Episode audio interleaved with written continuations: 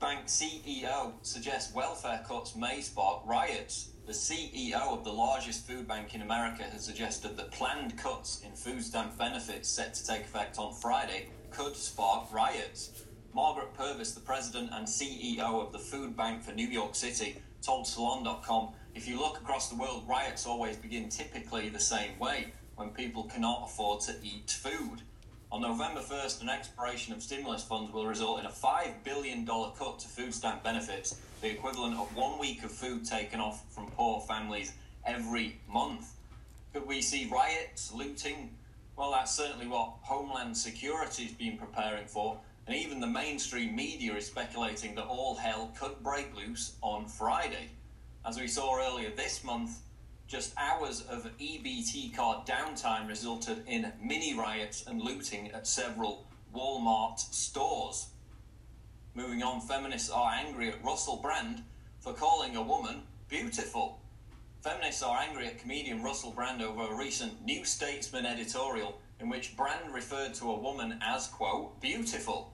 Although most of the debate centered around Brand's call for a revolution, Salon.com's Natasha Lennard said she couldn't bring herself to jump on the brand wagon because the actor's framing of women is nothing short of the most archetypal misogyny. That's what she said.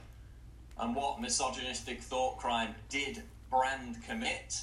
He wrote that he agreed to do the editorial because he was asked by, quote, a beautiful woman. Emmeline Pankhurst rolls in her grave. But in all seriousness, again, it's another example of cultural Marxism.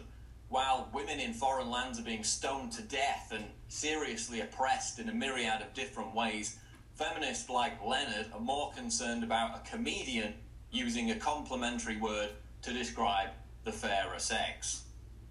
While on the subject of feminism and cultural Marxism, this is an absolutely shocking story.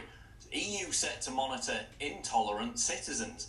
A frightening proposal currently being considered by the European Parliament would direct governments to monitor citizens deemed intolerant and could even lead to a ban on all criticism of Islam and feminism.